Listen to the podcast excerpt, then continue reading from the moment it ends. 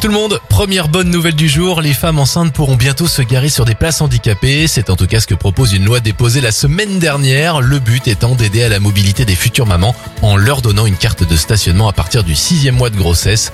Cette idée séduit déjà et pourrait être votée prochainement.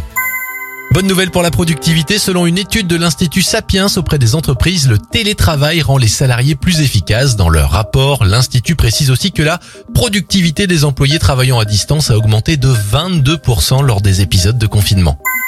On termine avec ce beau geste de Panzani. La marque française a décidé d'offrir 20 tonnes de paquets de pâtes pour venir en aide aux étudiants dans le besoin. Ce don sera fait dans les prochains jours et distribué aux associations étudiantes. Bravo c'était votre journal des bonnes nouvelles. Vous pouvez le retrouver maintenant en replay sur notre site internet et notre application Radioscoop.